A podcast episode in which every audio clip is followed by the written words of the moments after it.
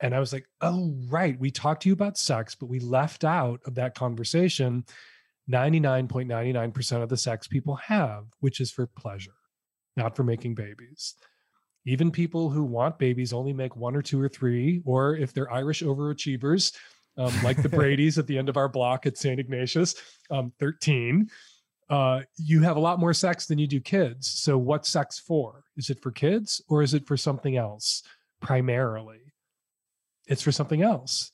It's for pleasure. It's to cement the partner bond. It's for release. It's for that human need for intimacy and touch. That's what sex is about and for. And those are the conversations we had with our son. What sex is really for is pleasure. And that's what's usually left out of sex education. Most sex education is reproductive biology, how to make a baby, which isn't that difficult to do. Uh, sometimes it's harder to avoid than it is to do.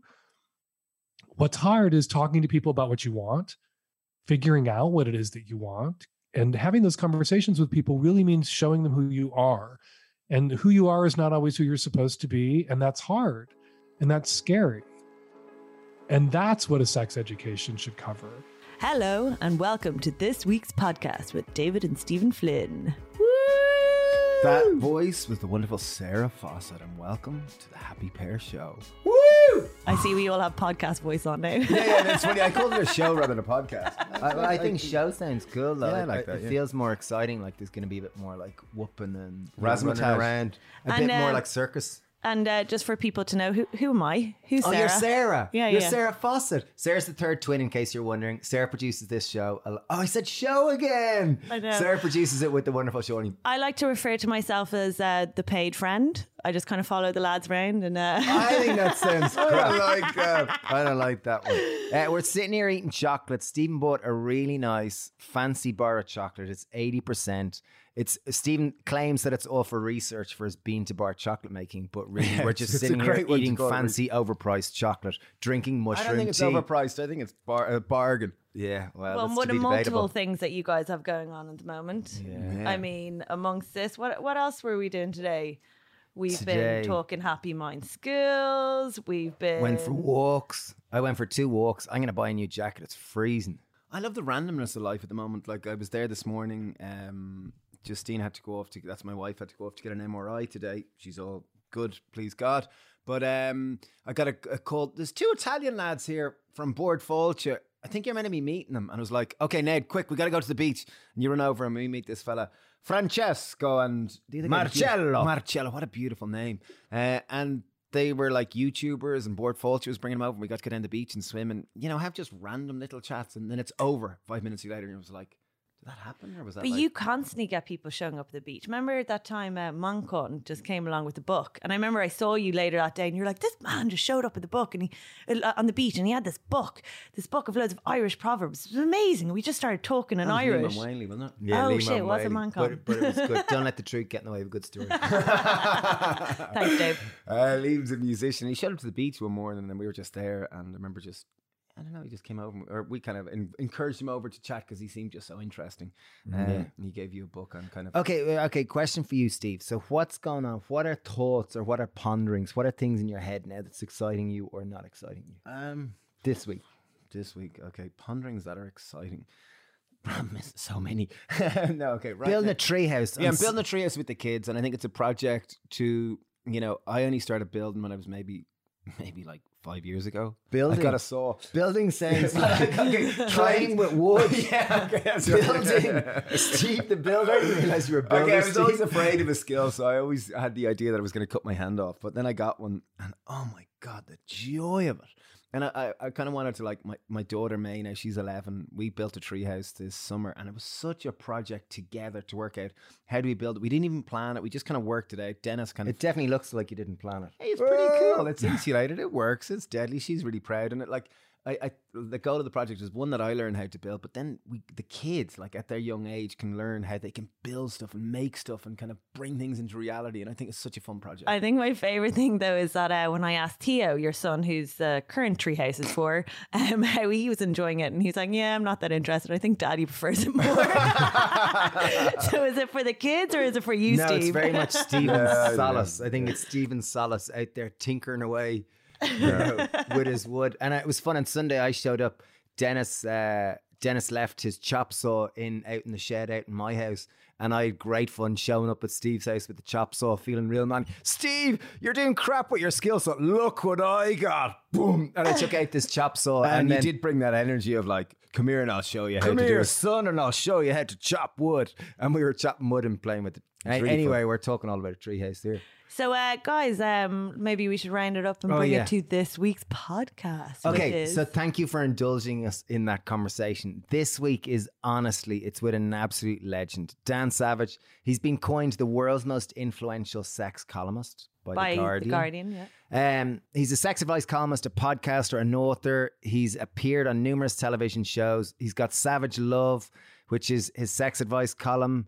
He's got his podcast called uh, one of the world's most listened to podcasts. He's he's a remarkable man that brings not only huge amount of years of experience to the kind of sex education, sex discussion topic, but he brings a sense of spirituality, and that was what I was most not surprised, but most delighted to discuss. There's a softness, there's a tenderness, there's a gentleness, there's like a Empathy. wisdom, a wisdom that I seldom get to be around. Dave likes to listen to him in the bath. Yeah, uh, well, I, I, I have listened to him in the bath. I wouldn't say I do regularly, but uh, I he just nuggets of human advice that I think are, I guess, having done it for so long, twenty five or thirty years, he's got such a humanness, and it's so relatable and so accepting, which I think is so important. And his message, I got so many nuggets here, whether it was to kind of you know, just accept, you know, about my own relationship and also with my kids and kind of how to,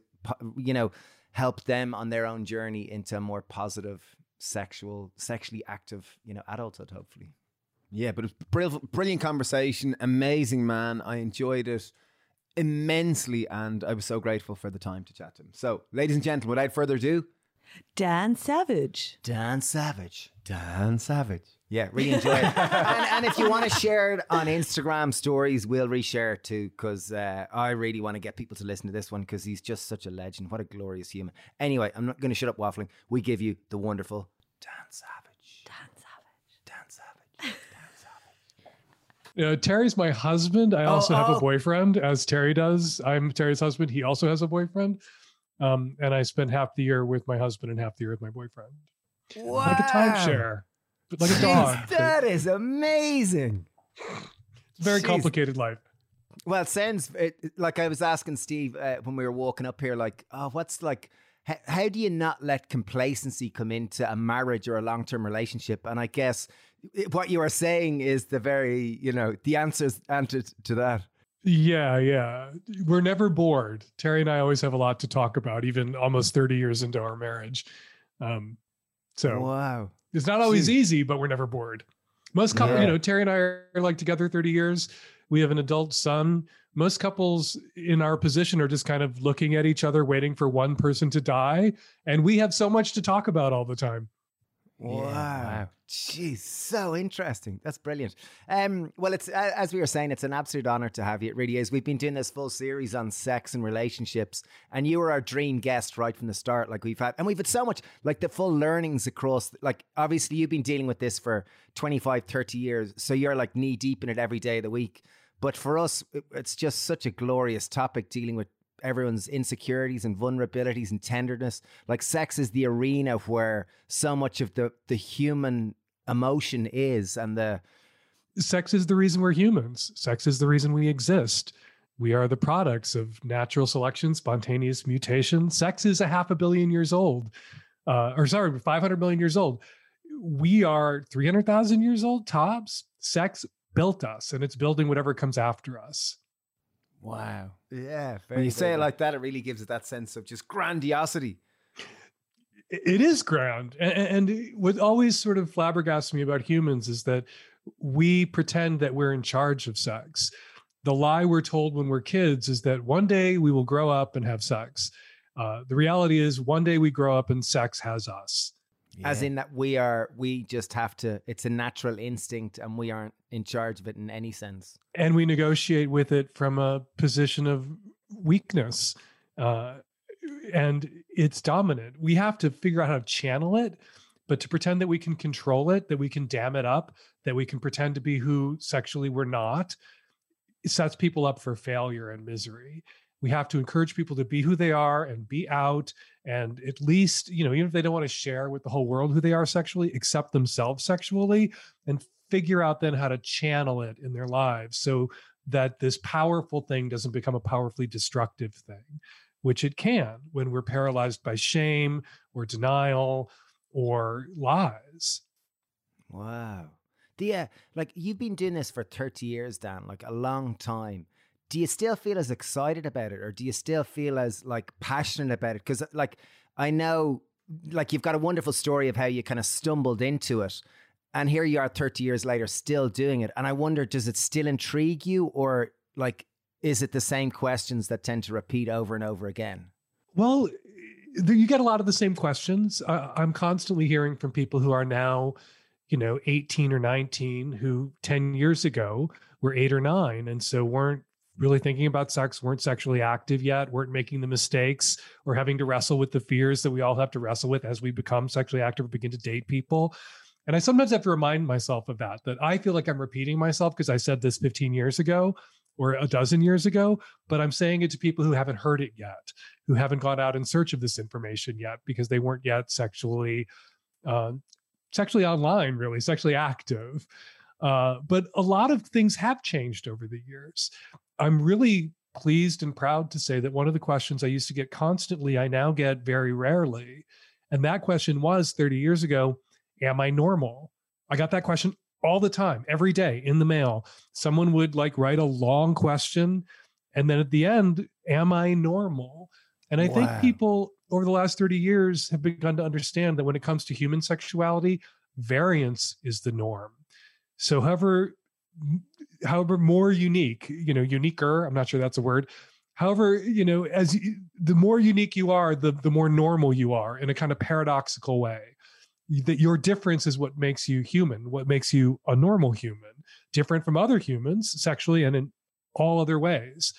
But when it comes to human sexuality, variance is a norm. And so I don't get, and people get that now. And I didn't, I don't think people used to get that.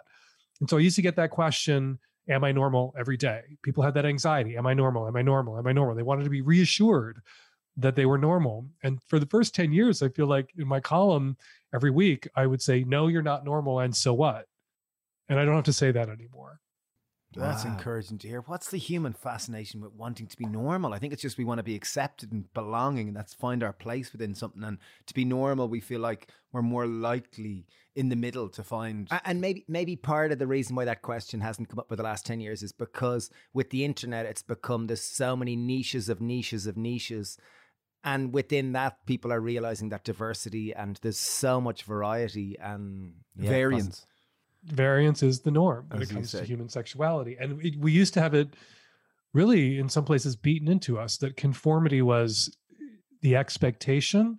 And if conforming didn't come easily to you, and perhaps it does come easily to some, some people are heterosexual and I love and support heterosexual people. Some people are want monogamy and some people want marriage and a lifetime commitment. And all of those things are quote unquote normal. But when you think about sex on any given night, the majority of the sex happening all over the world is not necessarily monogamous, not necessarily heterosexual, not necessarily procreative, not necessarily within the bounds of matrimony. So, what's normal is what we've been told is not normal. And what's normal or expected of us is actually abnormal to the point of near freakishness. Wow. When you say it like that, it's like, wow. One thing I'd love to like it, it totally makes me go, wow, that's you know not what I would have necessarily have thought of. One topic I'd love to just start off with, I think, is that kind of section of the one. You know, Hollywood has fed us this dream. I remember myself and Dave were identical twins, and when we were sixteen, um, we went to all boys school and played a lot of rugby. But we used to like when we wouldn't go out, we'd sit in the couch and we'd watch romantic dramas. And in the morning, if it was a particularly good one, we'd wake up, we watch it again, Dave. Yeah, yeah, yeah, let's watch it again. And we loved it and loved this idea of the one. And I can't oh wait oh to God. meet her and oh find her. Oh my God. And we were really fed this dream. And I'd love, uh, I, I imagine, you know, modern day society is all you know, kind of tends to romanticize perfection. We live in a society where, you know, the veneer is pretty high and it's pretty out there. I wonder if you could talk about the sense of the one in or relationship. soulmate or this type of concept. It's a lovely idea. And I think it's a hyperbolic compliment that you pay someone. You call them the one, you treat them like they're the one. And in the naming them the one and treating them like the one, they can become the one for you. But there is no the one. There's maybe a 0.67, a 0.74, and it's your job to round that motherfucker up to the one. but that's an act of will. And, and you do that, you know, you love and accept someone for their faults. You love and accept someone even though they're not everything that you might want or need in one human being. And you have to accept that they're doing the same for you. They're rounding you up too. And there's beauty in that. And there's something lovely about that. The one is a person that you create. Just like, you know, a couple, a, marriage, a relationship is a myth often that two people create together. It's a story they tell each other about each other and about what they mean to each other. And sometimes that story has to be revised, but it is a story. And the one is a, I don't want to call it a lie. It's a compliment. It's an exaggeration. It's an, it's a rounding up process. And I see it also as a damaging myth. If you don't understand it as a compliment, if you don't understand it as hyperbole, uh, you know, you're the only one I ever wanted. I only have eyes for you. All these things we say to our lovers that our lovers know isn't true, uh, you know, that they're not true. But we say them, and it's the saying them and the desire to say them where the meaning lies and the truth of the lie lives, right? But where I see the one as potentially damaging is I hear all the time from inexperienced people or naive people or people who don't get that it's a compliment you're paying someone to call them the one who think, okay, I'm in this great relationship. I really love this person. We get along great in all these sorts of ways. But I have this doubt in the back of my head that they're not the one, that somewhere out there in the world, in this jumble of seven or eight billion people, the one is out there and I have to go find that person. When in reality, there's many hundreds of millions of potential the ones out there for you. And if you can see it for that, then you're not going to be hunting for perfection. There is no perfect fit. There is no person out there that you're never going to fight with. There's no person out there you're not going to have conflict with. There's no person out there who's going to meet all of your needs and you're going to have a seamless, frictionless relationship with. It's going to be messy and complicated, and contingencies will have to be made, and eh, compromises will have to be made. And you'll have to accept some things that maybe you know you didn't want to accept i always like to say there's no settling down without some settling for and people who believe in the one believe they should never have to settle for anything and that ends a lot of relationships that shouldn't end people wind up breaking up with people because they're not the one and then realizing a decade later they were close enough closer than anybody else has come since boom I love it. It's very Boom. empowering. Like what you're saying is a lot more empowering than this sense. The pressure of finding well, it's a lot more real, a lot more real on a day, you know, and, and human and relatable rather than this idea of some mythical creature appearing, walking into your living room one day and going, hello. I know. It's not even telling people to go find a needle in a haystack. It's telling people to go find a needle in a needle stack. that somewhere in this mix of 8 billion people, there's one person. Good luck. And no, somewhere out there, there's tens of millions of potential or hundreds of millions of potential people who could be wonderful partners for you and that you could be a wonderful partner for that's a lot less existentially depressing or distressing to hear than there's one person good luck. Go find them there's lots of potential partners out there for you. Enjoy. It's, it's a, a better message. Yeah, I, it's a beautiful message. It's really, really, I really, really like it. I really, really like it. Uh, like, and on that topic, I remember, I remember back like years ago, um, being in the pub with with mom and dad and some of their friends. And I remember some of the friends we were having a conversation with. They were they were married for a long time, and I remember kind of saying to mom and dad's friends, like, like, what's the secret to a long, happy, healthy marriage? And they said, number one, communication, and number two, a good, healthy sex life. And it was like, oh, great. And this is back in Catholic Ireland. I remember being 18, go, oh, good, healthy sex. Like, oh my goodness. Like, you know, and, and, and that was the thing. And I guess, as you said, number one in a healthy relationship is not expecting the other, other person to be your everything. We're all rounding one another up. And like, I'm sure there's been other there's been so many nuggets over the years of just recurring themes, recurring themes uh, of themes of themes, and it all comes back to the foundational message of relationships. And what are some of the gold nuggets? Like, because you, your experience, you've lived the lives of many people in terms of this niche. Well, I, I, think good communication is really important. I think a good sex life is really important if sex is important to both partners. There are a lot of people out there, a lot of couples out there where the relationship is companionate, loving, intimate, even romantic, but there's no sex or sex has fallen away. And we don't want to tell those people if they're happy and content in that relationship that the relationship is damaged or broken or deficient. It's there's a problem if there's a problem. If nobody's unhappy, there's no problem. I know a lot of people in companionate relationships who are very happy, not asexual necessarily, not a romantic companionate. And so, like, yeah, I think I need a healthy sex life in my relationship to be happy, but we shouldn't project that on to everyone. The other truth, I think, that is really definition, you know, people, I've been with my husband for 30 years. People say, like, how do you make it work? And we sometimes look at each other and say, not good communication, not an active sex life, although we do communicate, we have an active sex life. We sometimes just look at each other and laugh and say, we just keep not getting divorced. Like we have serious conflicts and big fights that, you know, sometimes I look at my friends who, you know, can't keep a man and who complain to me and they break up with people for shit that Terry and I like regard as a Tuesday. Like, yeah, yeah, we had like a big fight on Tuesday, but now it's Thursday and we're totally getting along. And so I think being able to let go and forget is an important skill. And there's something I always call the price of admission. You have to identify those things about your partner that you can't change, that you may not like, uh, but you're willing to accept. You know, if you want monogamy and your partner can't be monogamous and is going to cheat on you, okay, that may be a price of admission that you can't pay. That's too steep a price for most people who want monogamy to pay. But you know, the example from our lives I use is my husband's kind of a slob and I clean up after him. And I used to yell at him about picking things up and putting things away. And then one day I just kind of followed around putting things away and picking up. And I was like, you know what? This is a price of admission I'm willing to pay to be with him. I will pick up after him. There's less conflict. You know, it takes less energy for me to put things away than to yell at him to go put the things away he didn't put away. And it's worth it. And if you can identify those things that, you know, you may never be happy with, but you're just not going to fight about anymore, and then you step around them, I think that's really key. Because you think of the couples you may know personally where they're like they're bickering all the time or there's constant conflicts and they're always in conflict over the same fucking bullshit. And you just want to say to them, like, this is never going to change about your husband. This is never going to change about your wife. If you can't stand this, end it.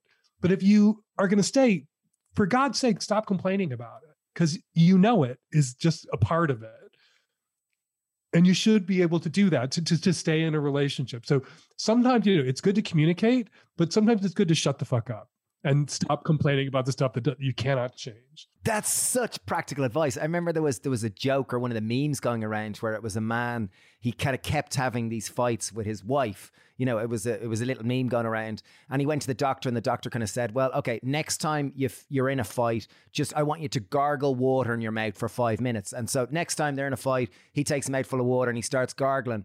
And you know, whatever the fight happens, and he goes back anyway a couple of weeks later to the doctor, and the doctor says, uh, "So how did how did my trick go? How did it work?" And he goes, "I can't believe it! Like it just works incredibly." And what, what's the trick with the water? Like, does it do something with my throat or whatever? And the doctor goes, "Well, it just means you just shut up and listen."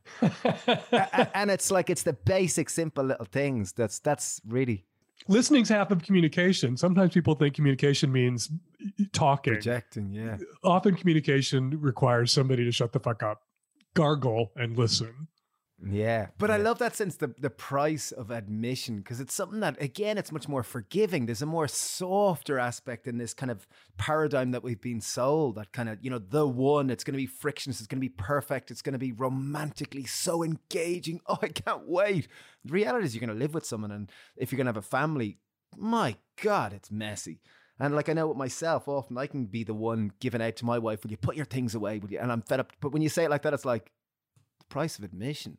Perfect. And is I'm it happy you, tidying up? I'm going to stop nagging her. You pay the price of it. It's just like a roller coaster. Like if it costs five bucks to ride the roller coaster, and you want to pay the five bucks, and then you get on the roller coaster, if you complain the entire time on that ride about how much it cost, eh, eh, why? Like, if you decide you're going to pay the five bucks to ride the roller coaster, shut up, enjoy the ride, stop complaining about how much it cost. So that's the price of admission. You like pay the price and enjoy the ride. If you can't pay that price, get off the ride. Don't ride the roller coaster. And there's just so many ways, you know, that I've decided, you know, for Terry, I'll pay this price of admission, and he's decided for me, he'll pay that price of admission.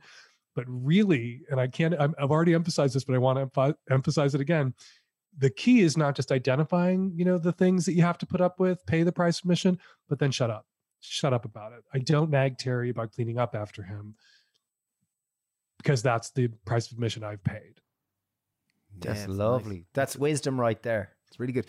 I, I want to back up for a second to when you guys said you were young and twin brothers and watching romantic comedies together. Because I have brothers, maybe it's a twin thing. Like they were just beating the crap out of me. We were Oh, no, we watching did rom coms on the couch. No, we did. we were amazing that. at that. We excelled at that. But there was the other softer spot, like- like, like you know, where we'd sit and we'd watch these. We'd have a choice of any movie. We could have watched Rambo, or we could have watched something Die Hard rawr, 2. riddled with testosterone. But we loved like Serendipity, or like Dave. We watched The Notebook. You're not meant to be telling people like this Yeah, is a podcast. loved it. But I don't know. I think I we're should- in, in fairness to my older brothers, they could be nice to me too. They let me they let me borrow their uh, porn magazines in the 70s and 80s and. I, I read them for the articles. They were looking at the pictures and I was reading the stories. they let me their porn mags. Sorry to break the flow on the podcast, but time to keep the lights on. And also tell you about an amazing project. Amazing project called Wolfgang Reforestation. Okay, so we have a dear friend with us, Alan Coleman, and he's been running a company called Wolfgang Digital for years. And he's just started an amazing project called Wolfgang. Reforestation. And it's really all about, like, you know, as you know, we're all about green. We're all about the planet. We're all about the environment, as is our dear friend Al. And Al, they've bought 51 acres down in West Wicklow. They're reforesting it because Ireland was at one stage about 80% forest. Now it's about 3% forest and woodland. And as you know, as the planet warms up, we need more trees. We need more forestation. We need more Biodiversity. so the call to action here is Al's and Wolfgang Reforestation are planting trees. This Christmas, if you want to go green, you can give the gift of a tree. It's 20 euro instead of giving possessions that people probably don't need. Uh, it only takes three minutes to give the gift of a tree. You can find details on wolfgangreforest.ie. So that's Wolfgang, W O W O L F G A N G R E F O R E S T dot I E. And really, they're raising money so that they can reforest this 51 acres, which they bought, which will be a 30% increase in the forest's footprint. So there you go. 20 euro, you can buy a tree and give it this Christmas. Uh, Dan, one thing I'd love to, you coined the phrase monogamish, and I think it's very relevant because, again, leading on from that sense of perfection and perfection society, I wonder if you could talk about this because I think it's very, again, in that kind of vein of forgiving. There's a sense of Accepting acceptance. There's a lot more fluidness of it. monogamy is the only thing humans attempt where perfection is the only standard for success. Monogamy is the only thing where we tell people if you can't do this thing flawlessly for 60 years, you were no good at it at all. And then we wonder why monogamous relationships are so fragile often. We tell people that an infidelity is unforgivable, that if somebody cheats, it means they don't love you and never did love you, and the relationship was a lie we're setting people who want to be monogamous up for failure. What we should be telling people that is that if someone is with you for 60 years and they only cheated on you once or twice, they were pretty good at monogamy and they probably loved you rather than saying to people that they were terrible at it and they never loved you and the marriage or the relationship was a lie. You know, infidelity happens. And that's where really monogamish comes in as a concept for me that monogamous is perfection and monogamish is like human. A plus or A or b plus. Yeah. And it's a term I coined to describe my relationship with my husband many years ago because we were not monogamous. You were monogamous for four years and then we were not monogamous. And I had written something about us being monogamous and then we weren't anymore. And I had to kind of come out about it because I didn't want people to find out we were not monogamous and then claim we had been lying the whole time we'd been together. And this was at the height of the marriage equality debate in the United States. And we were kind of a prominent gay couple and parents. And so, you know, when we came out as non monogamous, people began to assume we were having like a million sex partners. And we were much more monogamous than not at the time. And so monogamish, like we were mostly monogamous. And I think that's what a lot of couples are, if not always physically in practice, at least inside.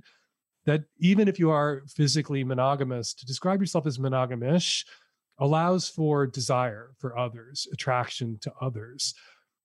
We all know that we're attracted to people other than our partners, and yet many of us freak out when we see any evidence that our partners are attracted to anyone but us, which is a little crazy and creates conflict in relationships where conflict doesn't necessarily need to exist think of all the letters I get, the calls I get from people who are wasting time and having fights, policing their partners about something they should just accept as true. Yeah, your partner is sometimes attracted to other people, just as you are sometimes attracted to other people.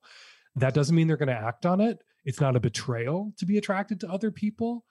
They can make a monogamous commitment and honor it, but have a monogamish heart, as we all do people shouldn't be inconsiderate. It doesn't mean you should ogle the waiter or you know flirt with somebody in front of your partner in a cruel way. But the amount of energy and time people waste scrutinizing their partner for evidence of what is just hardwired into the human condition. We are not a naturally monogamous species we pair bond. I think that's real. The science is there that that's real, but we're not monogamous. What does pair bond mean? Pair pair bond, uh, like is that like the way the like swans? Oh yeah, absolutely. So all these bird species that were held up as examples for humans, like oh look at these birds, they could be monogamous. Why can't we? Even though we're you know we're monkeys and apes, why can't we be monogamous like these birds? Well, then along comes genetic testing, and we find out that all these birds, although they pair bond, are madly cheating on each other slipping away from the nest and mating with other partners, but then returning to the nest and the couple to, you know, raise the, the you know, hatch the eggs that were that were fertilized by some other bird. So all these birds that were held up to us as examples of like monogamy and how monogamy should be easy, we now know weren't strictly monogamous. They were socially monogamous, as many humans are. You know, they presented as a monogamous couple, but sexually not necessarily. Social monogamy and sexual monogamy are two different things. Okay, can I go? Okay, I had two things because I, I, I, like I remember reading the statistics where it's something like fifty percent of males cheat in relationships and fifty percent of women at the moment. That like you know the statistically, you know, there's a high probability that in a long term relationship someone's going to have a mistake because that fifty percent isn't married to that fifty percent. Exactly, exactly. They're jumbled together. Yeah, and I guess my point there is when you were when you were saying about that, I was wondering like, what makes us conditioned like this? How do we go into relationships with this uh, idea that uh, uh, once I meet the one, once I get, once I'm in a committed relationship, that I'm never going to be attracted to other people, and that that you become surprised when they are attracted or when, and and there's all these patterns happen. Like, what are we like? What what stories are we telling ourselves that aren't true? We wouldn't even need the concept of monogamy if it was true that when you were in love with someone, you wouldn't be attracted to anybody else. We wouldn't have to make monogamous commitments consciously. They would be made for us unconsciously. We wouldn't have the concept. There wouldn't be a word for it. That we have a word for it is proof that just being in love with someone doesn't make you eh, default eh, to monogamy. Yeah, and why did it develop as a concept? Is this more because society well, runs better with eh, religion? Is this religion largely based, or is it? A lot of people theorize that it has something to do with religion, the emergence of agriculture, uh, the emergence of, of property, even capitalism. That when there was something to pass on to your children, it mattered very much knowing which children were your children. And at that point, women had to be locked up.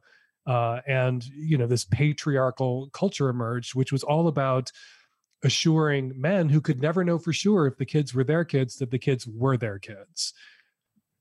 Wow. That's fair enough. So monogamy and marriage have, you know, doesn't mean they can't be repurposed or reunderstood now um, or refashioned in our more egalitarian society, but they have a very dark history wrapped up with mis- misogyny, um, treating women as property and children as property, uh, which yet, you know, even as I say that as a non-monogamous person, there's a lot of benefits to monogamy. Or, paternal security, I think, is one of the benefits. Um, people who are in relationships that they hope are monogamous feel safer from sexually transmitted infections. They feel reassured around emotional fidelity or less likely to be left for someone else if their partner's been sleeping with other people too. There are benefits to monogamy that are completely rational. Um, there are benefits to non monogamy. Sometimes non monogamy stabilizes a relationship. We never talk about that. You know, we when two people are in a relationship and they open the relationship or they have a three way and they wind up getting divorced or breaking up because of it, we all hear about that three way. When two people are in a relationship and they have some sexual adventures together and it strengthens their relationship, it revives their sex life, and they stay together, we never hear about those three ways because there's no scandal. And most people who have those kinds of three ways or sexual adventures don't tell their friends. They certainly don't tell their kids. You only hear about your parents cheating when they got divorced because of it, for the most part. You hear about, you know, you don't hear about the three ways your parents had, and you kind of don't want to hear about the three ways your parents had that made their relationship better, that brought them closer together, as three ways sometimes have the power to do. Wow. And that even leads me on to because we were chatting earlier and that like on your podcast your podcast is fascinating and you had a, a section on uh, success stories which was like you know positive stories of people's sexual transformations or evolutions or whatnot and it didn't seem like your listeners enjoyed it as much as they enjoyed the scandals or the insecurities or the those things. Like it seems like the pain and vulnerabilities and insecurities seem to be more relatable than the I've transformed and now I'm owning my own sexuality stories. Yeah, I started doing success stories at the beginning of the pandemic just to have something positive and also to, you know, reframe my sample a little bit. You know, when all the questions are about the problems people are having with their sex lives, it can make it seem like sex itself is a problem because we don't share our success stories around sex. Uh, you know, on a sex advice podcast, people don't call me to say, hey, everything's great. I have no questions um, and so we invited those for a while, but then people kind of got tired of them and wanted, it felt like they were a little bit crowding out the problems. And hearing about other people having problems can make you feel more comfortable with your own problems. It can make you feel empowered to ask questions and seek advice about your own problems. Sex, sex is powerful. Sex is scary. I remember being at this talk at a college once, and a woman asked me, stood up, asked me a question. She was a virgin in her late teens or early 20s. All of her friends were already sexually active and she wanted to start having sex, but she was just so scared and she didn't know how to get over it. You know, how could she stop seeing sex as so scary? And my answer was not what she expected. My answer was sex is scary and you should be afraid of sex. Sex can kill you, and unplanned pregnancy can upend your life. Intimate partner violence is something that you have to think about when you're getting to know someone and date them you have to watch out for those red flags for intimate partner violence and get away from someone who's waving them in your face. We have to approach sex with some fear and trepidation because it can be so consequential. And so, yeah, I wanted some success stories. I wanted some success stories to balance out the fear that we all have of sex. And, but listeners, you know, wanted to get back to just all problems all the time. So that's what we've done. How did she respond to it? Was she, was she kind of, she laughed. She laughed. You know, I'm gay and I've been sexually active for a very long time. Uh, I have friends who, you know, a friend of mine was killed by Jeffrey Dahmer, the cannibal in Milwaukee who murdered 18 men and boys. Um, I had friends who died of HIV.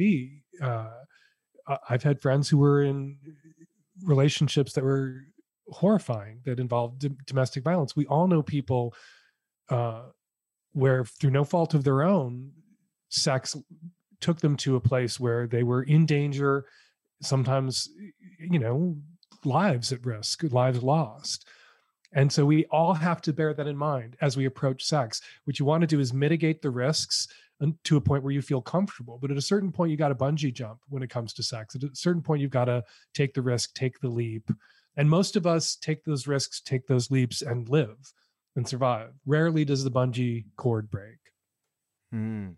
And I've heard you talk about like, you know, there's you like being a homosexual man and the homosexual world. I've heard you reference like things that the gay, you know, that uh, heterosexual relations need to learn from gayland. And I've heard you reference it this that there's there's loads of learnings that, you know, maybe in male male there's a different attitude to sex than you know in our current culture where well, this just circles back to what you said at the beginning communication.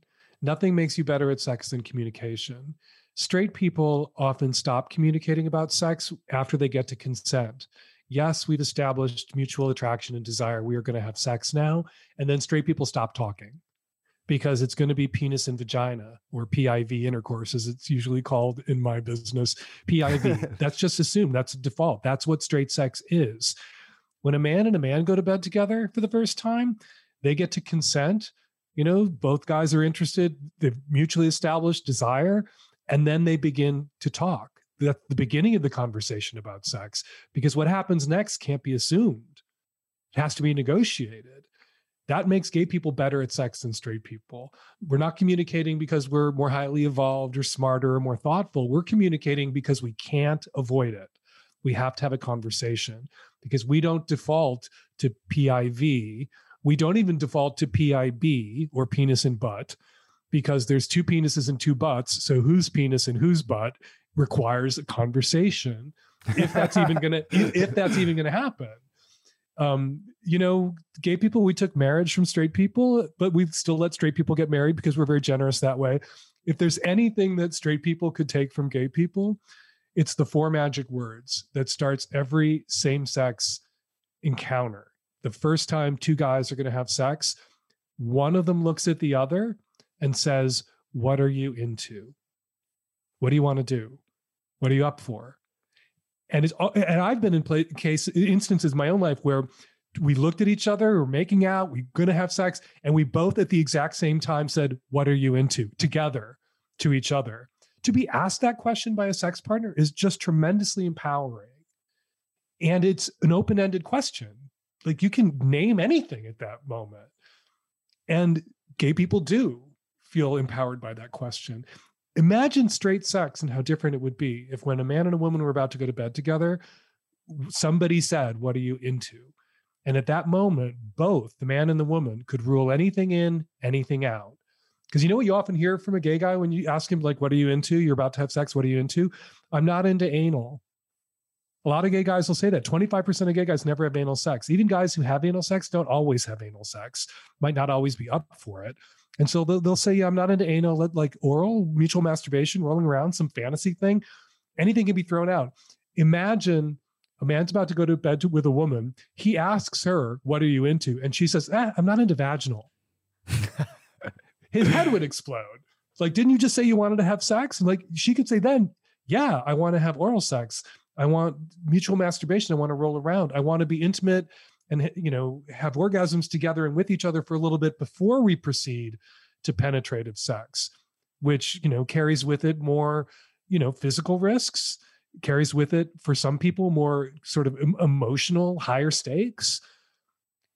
Imagine if that was something that straight people did with each other. Then straight people's sex lives would be as good and as varied as gay people's sex lives are I, I'm even here imagining it and going like I can't ever think of any encounter where that's where that I've asked that or that has been asked to me, and I kind of even the thought of it goes like, wow, I, I like I'd imagine I feel like I'm in a sweet shop going, I love that chocolate bar and I love that sweet bag of sweets, and like it really does conjure up that How, that for, image. for anyone listening, how does one go to get the courage to do that? You know, say say you've been in a re- relation for a long period of time, and and your sex is kind of you do in the dark, and it's quite just you know, you go through you go through the the best of the 1990s hit, and way on it goes again. but h- how does one go to have the courage to actually have that sense of conversation? To go, listen, can we talk about our sex life? I'm really afraid. Like, how do how does is there any tips you can give in relation to that? If sex is important to both partners and both partners are still attracted to each other,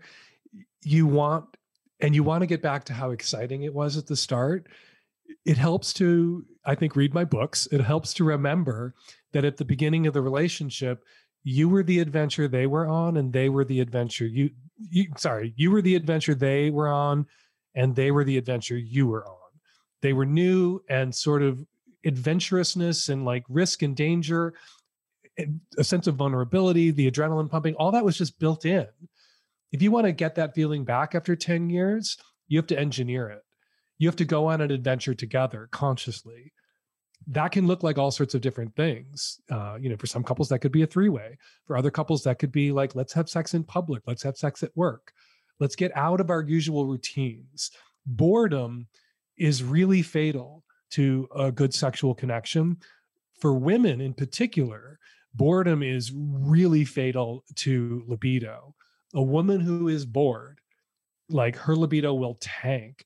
I have so many friends who do research into anorgasmic women, women who can't climax, women who have no sexual desire, no libido at all. And they're in long term committed relationships and it's a problem. And the, like the relationship's on the brink of disaster and divorce because she has no interest in sex. And they can't, of course, conceive of opening the relationship. So the husband could maybe get sex elsewhere. And the couple ends up divorcing. And then suddenly the woman is insanely horny again Wow. because Wow. she can have sex with somebody else. And the So problem was boredom. boredom with the, you know, with the partner. She was bored of her partner. Well, how do you control for that if you're not going to allow for different partners or other partners? You have to break things. You have to do different things together. You have to go on adventures together. My advice for couples is often to say, okay, we're, you know, acknowledge you're bored, they're bored. How do we shake things up? Okay, if you're always having sex at the same time, on the same day, in the same room, with the same person, on the same piece of furniture, well, there's five different things you can choose from to shake up. You can say to each other, We're going to have sex. We've been having sex once a week. We're going to have sex once this week, not in our house, not in our bed, with each other. But you surprise me this time. Next week, I'll surprise you and then you're at work and your spouse like who never drops by your office drops by your office because they're gonna fuck you in their off in your office right? You're gonna have to find a bathroom with one stall or you're gonna have to find a hallway or an empty conference room and take a risk. At the beginning of the relationship you risked everything to get naked with this person. They could have been a serial killer or a crazy person and you risked everything to get naked with them. Okay you won't risk like getting fired. You won't risk getting reprimanded for like getting caught in the bathroom with your spouse having sex. Come on, risk something and you won't be so bored. Boredom is the enemy. You know, people in open relationships, we we've fixed the boredom problem because we can seek sex outside our from somebody other than our primary partner. People in closed relationships, you have to work together to fix the boredom problem but you have to at least acknowledge it before you can address it and fix it. And it, and it sounds by what you're saying, it has to be intentional. It can't just be like you know accidental. It needs to be kind of sat down. Well, because if it isn't intentional, it'll lead to infidelity. Yes, Possibly. Yes. Possibly. A lo- possibly. a lot of people cheat because they're bored. A lot of people cheat because they need that affirmation from outside. And people who cheat aren't always like not in love with their partners anymore. It's not about the relationship. It's not a commentary, a meta commentary about the relationship. It's about themselves. It's about a need inside themselves for uh, erotic affirmation, for attention being paid. And if you, you know, I don't think you can infidelity proof relationships consciously, but if you want to lower the odds of being cheated on, address boredom head on. We know that people sometimes cheat just out of boredom. Okay, talk about it, address it. But that requires, you know, two people in a relationship. It assumes two people in a relationship are both into each other and both equally prioritizing sex or desirous of it, which is not always the case. Which is where I get into trouble with a lot of people because there are instances where I will give people permission to cheat. There are instances where I think cheating is the least worst option for all involved. wow, that sounds tricky. It is tricky. Jeez, Oh. relationships are so tricky. Once you start talking They're so about it, like, juicy when you get into the you depth start of it. unraveling, like, and it's like, oof, I mean- vulnerability.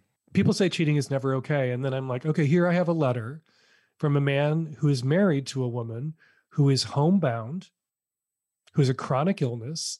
They have two special needs kids that they take care of together. There's no sex in this relationship. And the guy is losing his mind. And the woman just has no interest in sex and has told him she will never have sex again. But she also doesn't want him breaking their monogamous commitment. What should he do? Cheat Wow. or abandon his wife and kids? You pick. Those are the cases I get all the time. It's easy to say cheating is always wrong. When you're faced with something like that, as I have been again and again and again, I look at that and I go, okay, cheating ain't great. It is a betrayal, but it is a smaller betrayal than abandoning your wife and kids would be.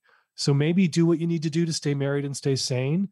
Maybe be hyper discreet and considerate in that way so as not to humiliate your wife who probably feels inadequate, who probably feels eh, deep conflict about no longer eh, being desiring sex or, or wanting to be intimate. How, how Maybe cheating's the least worst option in that case. And I get in so much trouble when I say that. People are always like, tell people to do the right thing and get a divorce before they have sex with anybody else. That one size fits all model for advice in relationships does not work. You have to take individuals and couples on a case by case basis. Yeah, like so much of life isn't so binary. It's not like one or two. It's it's all in the middle. It's all in that those decimal points. And Hey, one question that Can I, I have. a comment before No, you make no, your no, question? no, just one quick comment. Just one quick comment before your question, because this isn't a We're question. both very excited, Dan. It, it was just going to say, like the obs- observation which I'm getting now, having like you, having being a, a- like an expert on this topic for 25, 30 years, a deep explorer on this topic, that like you seem to be so compassionate. Like there's a, a deep humanity and understanding, like you know that how sensitive and how you know how how much we need to be open when we're discussing this topic. That it is not black and white. There's so many shades of grey. That's my comment. Sorry, Stephen, your question. No. my my question, uh, if I can remember it now correctly, uh, was around that topic of uh, obviously people who are in monogamous relationships. Many of them are really they really believe in it, and I imagine you get a huge kickback when you use terms like monogamish. When you talk about open relationships, people feel afraid. They feel vulnerable. They feel afraid to question themselves. How do you deal with the kind of kickback that you get when you say things like this? Because I imagine I know myself when we get criticism as a sensitive person. I find it hard to look at. I find it hard to read. I feel hurt. I feel pain. And then I feel like I don't want to do social media today. You know, this Oh, sort of thing. well, How do you deal with it? I take long breaks from social media. I don't read the comments. Um, I, you know, sometimes put tweets out there and they'll get a bunch of responses. I never look at the responses. I've learned how to do that. But 30 years ago, I started writing an advice column, and advice columns were a little bit like the internet before the internet came along. Um, Ann Landers was a very famous American advice columnist. She was kind of my model and my, uh, you know, inspiration for my advice column. She always ran letters from people who disagreed with her. And so my column always included people who disagreed with me, who thought I got it wrong. Sometimes I would read a letter from somebody who, you know, was taking me to task for my advice, and I would have to concede that they were right, that I was wrong. Advice is an opinion about what could or should be done. The only qualification you need to give advice is someone asked you for it. But you're not, you know, you- I'm not infallible. I'm not the Pope speaking in the cathedral. I can be wrong. And so that like back and forth, that debate, I've always been, I had sort of a thick skin when social media came along. But there is a degree of sort of viciousness on social media and mobbing that is of a different degree and a different kind. And my attitude has always been, you know, you don't have to show up to get punched in the face. You know, if every if a mob is gathering to to burn you at the stake on social media, they can't do that unless you show up. And so when, you know, Fox News or a big conservative American publication has come after me in America and like my mentions all fill with people saying horrible things to me and, or death threats, I go to the movies and I don't look at my phone for a couple of days and then the mob has moved on. And I often say this to teenagers who are you know being bullied on social media like there's a part of that that you can control which is showing up for it looking at it you know if somebody's saying something shitty about you in a place where you're not going to see it if you don't open your phone first thing in the morning and look at it it's not going to get to you. You know it's school face to face the bullies coming after you online and in school. Yeah you can't avoid that and that's horrible. But like strangers coming after you just like turn the phone over watch a rom-com watch a movie go for a walk give it 12 hours or 24 hours. And in most cases it'll pass. That's but like the mono- but like specifically also with the monogamy thing the the thing that drives me nuts i don't think people who are in monogamous relationships are doing it wrong or wanting something that they're not entitled to want. And i offer them my support and my best advice to how to like be monogamous sustain a monogamous commitment how to avoid the sexual boredom that can result in an infidelity that can blow up a monogamous relationship so I don't think monogamous people are doing it wrong. But what I hear all the time as a non monogamous person from monogamous people is that I'm doing it wrong, that I'm not really in love, that if we were really in love, we couldn't do this. It has happened to me more times than I can count that someone, sometimes a friend or a relative, but mostly strangers who don't know better, will say to me, You know, I've read about you and Terry, or I heard you give that talk. I couldn't do what you and Terry do because I value commitment too highly. And I look at them and say, I've been with Terry for 28 years. At what point do we get some credit for being committed to each other? We're committed to each other. We're not committed to monogamy. And half the time, the next thing out of someone's mouth when they say, I couldn't do what you do because I value commitment too highly, is all three of my marriages were monogamous. it's like, okay, so you're committed to monogamy. And so all of your marriages have been monogamous because you have dumped people one after the other. And so you're a serial monogamous. You're non monogamous. You're just non monogamous one at a time. I've stayed with Terry. You've had multiple sex partners. I've had multiple sex partners. I've only had one husband. That's an amazing distinction. You, you know, many people are committed to monogamy and you're committed to Terry. Exactly. And That's a beautiful line. We were monogamous at the start, and then we renegotiated the terms of our relationship because we wanted to be together and make it work. And non monogamy was how to make us work. And I think every couple really does that, whether they can admit it publicly or not. Not that every couple is non monogamous, but every couple, you know, there's the ideals, and then there's what you're actually doing to to make your relationship work. And there's some things you may have to let go of, whether you acknowledge that publicly or not and some things that you're going to effortlessly be able to hew to. But whatever works for you two, or you three, or you four, whatever works for your eh, couple or th- thruple or quad is what works for you. I love the inclusivity. Can I, can I? This is something which I've been fascinated about. So this is like, so we're doing a full series on sex and relationships, and a constant theme which has come up with it is about like creating a sex positive environment and how we do this and how we kind of like we grew up like uh, just like you we went to catholic schools and catholic ireland and there was all that kind of sense of religion and shame around sex and you've got a you've got a son that's now i think you know, early an adult, twi- an uh, adult. is an adult, Yeah. and you've obviously had to educate your son in terms of sex. How have you done that, and what advice? Like we've got kids that are just coming into that age, kids separately, like you know, they're just coming into to become teenagers. What advice would you give to anyone listening that's a, wants to parent their kids in a sex positive environment and wants to minimize the shame and do their best as they humanly can?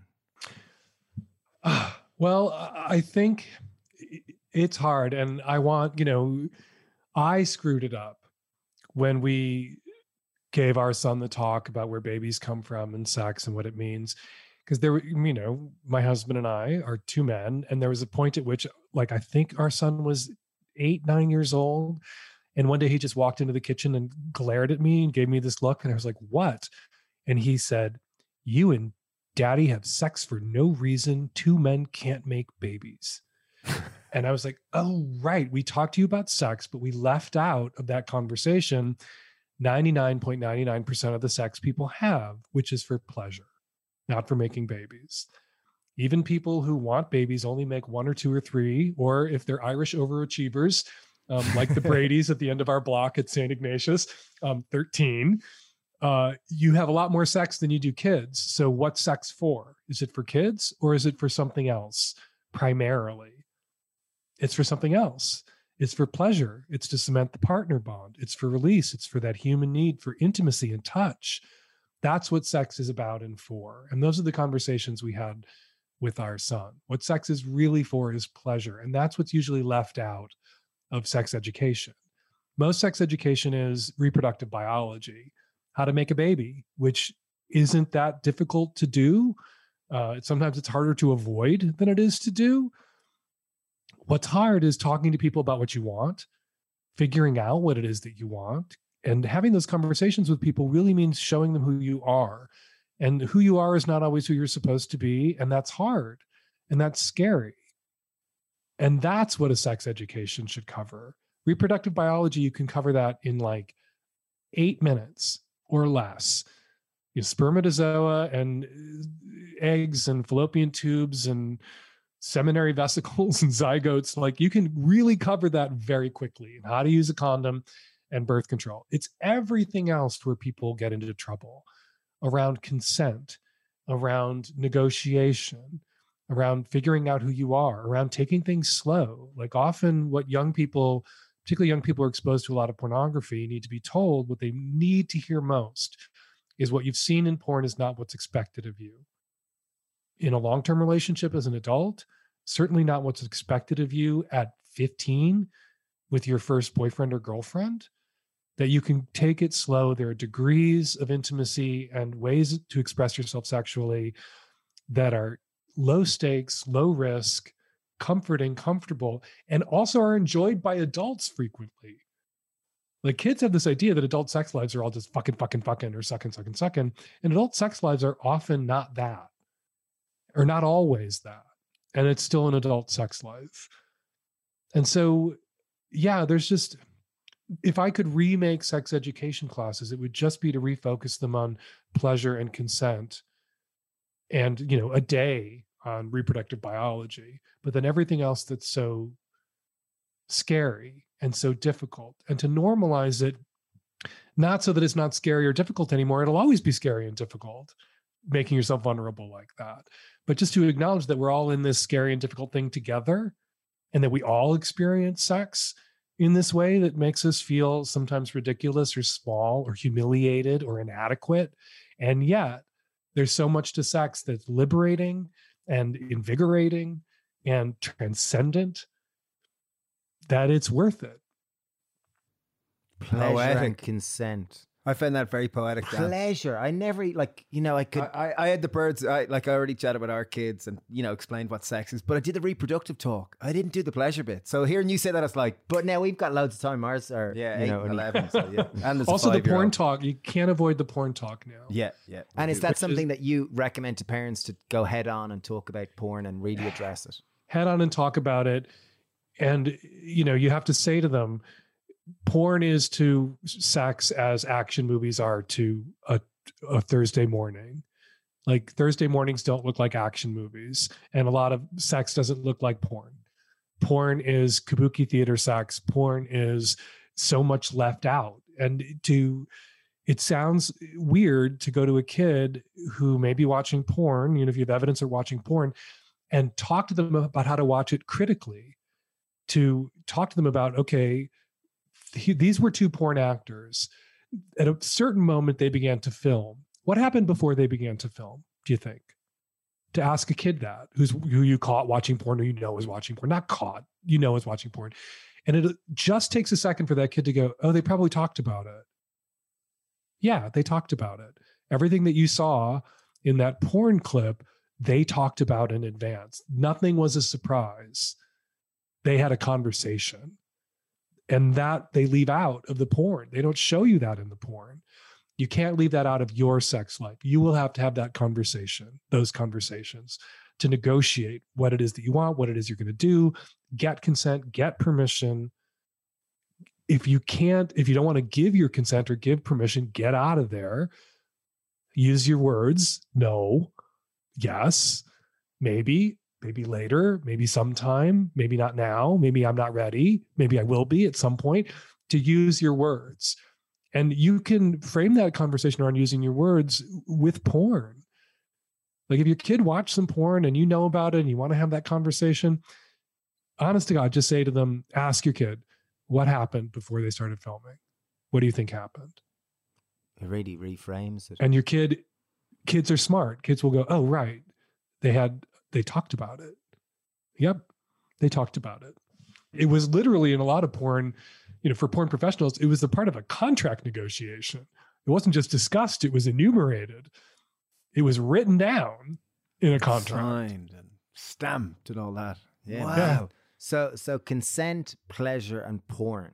Those are three things for anyone with kids that wants to, you know, take responsibility for sex education at home. Yes. And to recognize that 1% of your ki- our kids are asexual, that a certain larger percentage of them may be trans or gender nonconforming in a way that's important to them and who they are and they need to feel accepted. And a certain larger percentage three to five to seven eh, eight percent are gay lesbian or bi. And you want to err on the side of including those things in your conversations with your kid about sex in case your kid is trans or gender nonconforming or bi or lesbian or gay because you need to let your kid know that you will love and accept them. You don't want your kid to think you know that they can't come out to you if they need your love and support. You know i was gay and a closeted teenager at a time when parents didn't have easy access to information about what it was to be gay and it was very very it, it created real problems in my relationship with my parents that they would say when to me when i was 13 14 years old i love you but i'd heard what they said about gay people and so when they said i love you i thought no you don't you're lying to me if you knew you wouldn't love me and it really screwed our my relationship up with both my parents for a long time and you don't want to do that to your kid That's beautiful. So inclusive. Like you've so made wide. it so simple. Like you've given the 101 for dummy. You know, like me kind of going, okay, I've got two P's and a C. Okay. Pleasure, porn, and consent. Those are the three things I need And to talk about. I, ah, and inclusion. inclusion. Okay. PPCI. I've nearly got an anagram. and it's really not that hard like you don't have to do like full on gay sex ed just in case your kid might be gay all you got to do is say to your kid you know some kids are gay if you're gay when you grow up that's fine i i will love and accept you have gay friends or gay relatives which isn't that hard to have these days Mm. because more people who are gay are out and make sure that your kids know that your gay friends and relatives are loved and accepted in your family or your social circles and then if your kid's gay they'll feel safe coming out to you when they're ready and they're and will be less likely to kill themselves or abuse drugs and alcohol as some queer kids do because they're they've internalized uh, hatred that they've seen modeled for them often in their families or their churches or their communities. You don't want your kid if your kid is gay. And if you went to parents and said there's a 10% chance you know that if you feed your kid this applesauce they'll die. You wouldn't feed your kid that applesauce right? But parents will stuff their kids full of homophobia or transphobia even though there's a 1 in 10 chance that they're going to kill their own kid doing that. Wow. Poof. That's serious. We got a question in um, from someone called D Savage, and they asked us about a trip in the 1980s when they were in Ireland at Christmas Eve. I wonder if Uh, you New could Year's just, Eve, on New Year's. Eve. I wonder if you could just speak briefly on that. Oh, On it was behalf of D Savage. it was christmas eve and in answer to d savage's question i don't know how it happened that i was in ireland on christmas eve uh, there were friends of my mom's uh, mary maher an irish journalist who recently passed away was a dear friend of my mother's from chicago who moved to ireland um, prominent irish journalist in dublin and i was going to stay with her but i couldn't stay until christmas day for some reason i think they were away and so i had a christmas eve in dublin all by myself in like 1987 and I didn't know what to do to kill the time. And it was very depressing. I'd never really been alone for Christmas or not at the family for Christmas. And so I ended up in a movie theater in Dublin that was showing A Nightmare on Elm Street. My God. So I spent Christmas Eve in Dublin in 1987 watching a slasher movie in a theater where you could smoke at the time. They still let people smoke in movie theaters in Ireland with like 10 other people watching a slasher movie on Christmas Eve. It was my most depressing Christmas. And I talk about it sometimes on my show because, you know, I'll hear from people who are sad because they're having a depressing holiday. They're not having the holiday that TV and films and family make them think they're supposed to have. And my advice is just to lean into it, have the worst holiday. Whatever, you know, go see Nightmare on Elm Street in a theater full of people who are smoking cigarettes because you will tell that story at subsequent Christmases when you're feeling better and in a better place and you're having a better Christmas. You'll be able to tell the story about your worst Christmas ever for laughs. Like sometimes those shitty moments in your life become stories you dine out on for the rest of your life. it's a nice way of taking a positive out of a negative. You know that way it gives that it kind of it's the highs and the lows of life, and when you know the lows, it kind of helps punctuate the high notes. Yeah, like I got a call a couple years ago from someone who said, "I'm alone at Christmas." And I'm so sad. And I called them back and it was like, okay, how can we make it worse? Like ridiculous. How can we make your Christmas alone so bad it's funny? Like, what should you plan for dinner? Like, what would be the worst thing you could possibly eat for Christmas dinner? Let's have that. And the worst TV shows you could possibly watch, most inappropriate TV shows you could possibly watch, the least appropriate outfit you could wear. Like, we just went through like how to make it, because it's already going to be bad, how to make it funny bad, how to add a layer of And to, and to bring humor in. yeah. And just like to look at it and say, okay, this is going to be bad. How can I, you know, make it so bad that I can't even myself, as I go through like a shitty Christmas, help but laugh? Wow. Your humanity is wonderful, Dan. Oh, thank I you. I really, I really mean it. Your like your sincerity and humanness is absolutely beautiful to see. Well, thanks. Yeah, genuine. too. Yeah, yeah. I I wonder if you could talk about your books. I know you have a new book out that came out in September. Uh, I saw some of the illustrations of it. it. Looks beautiful. I wonder if you could just talk briefly about that. Um, it's called Savage work. Love. Savage Love from A to Z. It's just a collection of essays about things like monogamish, uh, the price of admission, being GGG, which is something else I recommend to couples who want their sex lives to work, which is being good, giving, and game. Good in bed, got to practice. Giving. Sometimes you give your partner pleasure without an expectation of an immediate return. Um, like reciprocity sometimes takes a while to roll through. Uh, and game for anything within reason. Like you want, you know, to be the person your partner comes to with the things they want to experience. And you want to be receptive to those things within reason. Doesn't mean you have to be up for anything. Um, sometimes the price of admission applies to your sex life too. You know, you don't have a right to expect everything from your partner sexually. And so the book is like illustrations by my longtime illustrator, Joe Newton, that are really funny and humorous, and these essays by me about the sort of big ideas and themes rolling through Savage Love uh, over the years. I was wondering if we are going to talk about veganism or veganism. I never know how to pronounce that word because I have a confession to make, which is I'm like, I know I should be vegan and I'm not. I try.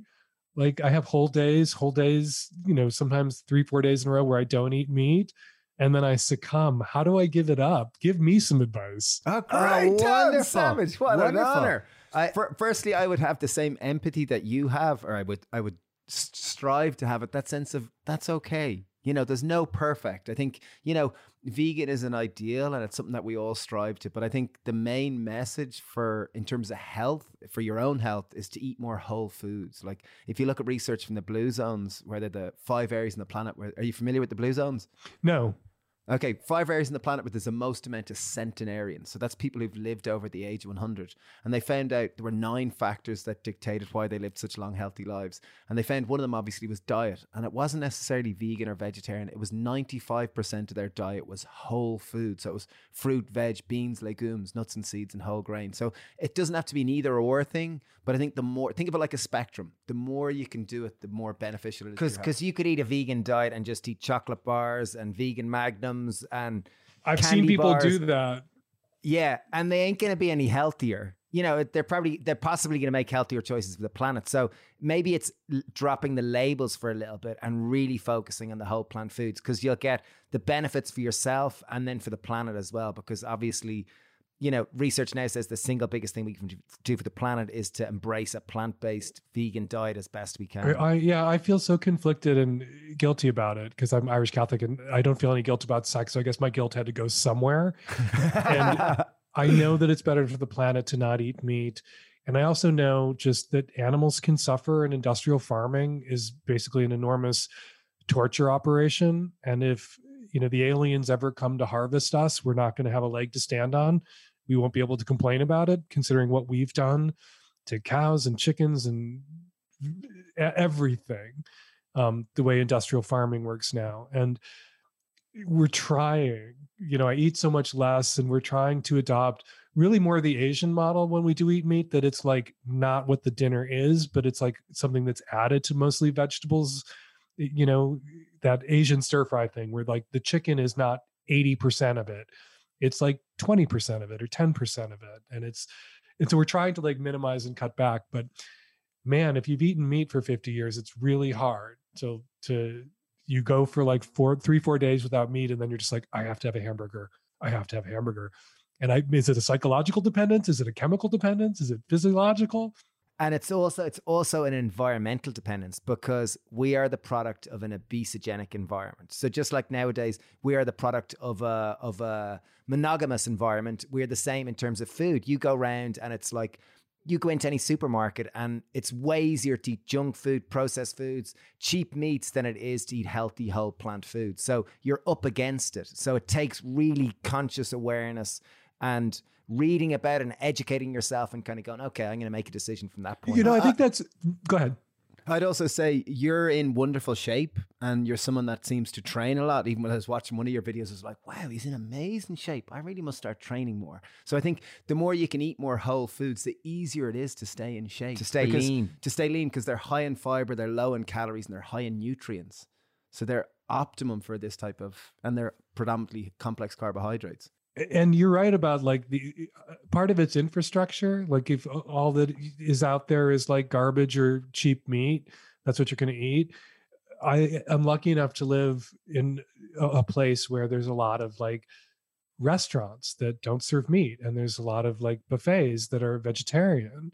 Um, one of my favorite cafes to go right in is a vegan place that serves like three or four different kinds of stew and one or two different like uh, casseroles every day. And just to have an infrastructure where my options aren't all restaurants that are serving meat with maybe a couple of vegetarian or vegan options but places where there's like no meat on the menu and it's not missed and i don't miss it when i'm there has been really transforming for me. That's why i've gotten up to like sometimes three four days in a row where i'm just not eating meat because i can patronize places where i don't feel deprived and the food is really really good and the like dishes without meat are not like the second string dishes that the chef makes grumpily they're like what the place is about and that has been so important um And- and, also- i just wish there was more of them And also a key piece is your the people you spend time with because if Terry moves more in the direction to plant based, it's going to be easier. If your other friends, just like you know the way you probably live with you know type of people that are very aware and open to sexuality and all these type of things and you're a product of that environment whereas if you live in a very religious kind of like sex negative environment you're going to be a product of that and the same way with if you want to change the food you eat, if you get like statistically, it says if you find one or two friends that eat healthier, you're going to become that way too. Well and i need to spend less time with terry because he started bodybuilding seriously and it's all chicken breasts all the time Chicken breast and broccoli. yeah but i don't eat uh, i eat like not nearly as much as he does i have my veggie stuff when he's having chicken well done, Dan. Well, thank you so much, Dan, for taking the time. Genuinely, we've loved like researching, chatting to you. You're like a dream. Well, thank you. Thank you both so much. I just really want to meet people where they are. And people are imperfect, and that means relationships are never perfect. And yet people get it in their heads that if a relationship isn't perfect, they should end it. And I don't like to see people end relationships that that that should survive if we had more realistic expectations of them and more compassion for each other and ourselves. Beautiful. It's almost like spirituality. Like, you know, you've gone so full circle that it's like you're, you're, what you're saying is spiritually, you know, it's sex, but it's also so human. Well, thank you so much. Yeah. Yeah. Thanks to Dan, you. if you're ever back in Ireland Christmas Eve, you're always welcome in our house. We have a wonderful family. We would we can love watch to Nightmare host on Elm Street together. Yeah, And we no, no, no, no, no more slasher films at Christmas. Uh, that was the only one I ever needed. I got to see Johnny Depp murdered on Christmas Eve in 1987. That was enough. But if I'm ever in Ireland on Christmas Eve, I will take you up on that offer. Thanks, Good. Dan Savage. We'll be in touch, but thanks You're so much. wonderful. Thanks and if we can ever help, just let us know. You know, we're Will good do. at the food game. And if you ever want to share some vegan food together, come over and hang out. We're always here. I will do. I will do. Thank you so Thanks, Dan. You're a star. Thanks a million. Thanks a million. Thank you. Mind Bye-bye. yourself. Bye bye. Bye bye. Thank you very much for making it this far in the podcast. We were just debating there. Does anyone actually listen to the outro? And then Dave said, "Well, probably if you're in the car and they can't turn it off." so maybe we'll do an Instagram story now and get the actual stats and see if it's worthwhile doing But an outro. Dan Savage, what a gentleman! What an empathetic, emotionally aware, highly articulate I human. think I think what I what I got most about it is I guess from nearly 30 years of giving advice about sex and relationships, he was so like open to the vulnerability of humans, the mistakes that we're infallible. We are just fumbling along, we're doing our best, We're wha- fallible. whatever that word is. You know what I mean? But the, the humanness was so beautiful that it gave so much hope that it's like to stop looking for perfection and to really, Accept and be kind. yeah, That was the yeah. thing that I and and then I guess the PPCI I got for the kids, like that was really good when you're talking to your kids, like. Very cool. Uh, but thank you for listening. Massive shout out to the wonderful Sarah Fawcett, who you heard at the start. and to Shawnee Cal, who produce and edit and upload this podcast. If you do want to support us, um, subscribe on Apple Podcasts. 'cause- Oh, and give, a leave five, and give a five star review. Yeah, please. that'd be great. Yeah, I think because that's meant to be really good for the algorithm or whatever you call that thing. Um, but uh, yeah, thanks, Emil. This is part of our sex and relationship series. So if you enjoyed this one, check out the other ones. And uh, if you share it on Instagram, we'll share it too. And we're going to shut up now. So Bye, bye, bye, bye, bye, bye, bye, bye, bye, bye, bye, See you. Bye, bye, bye, bye, bye, bye, bye, bye, bye, bye.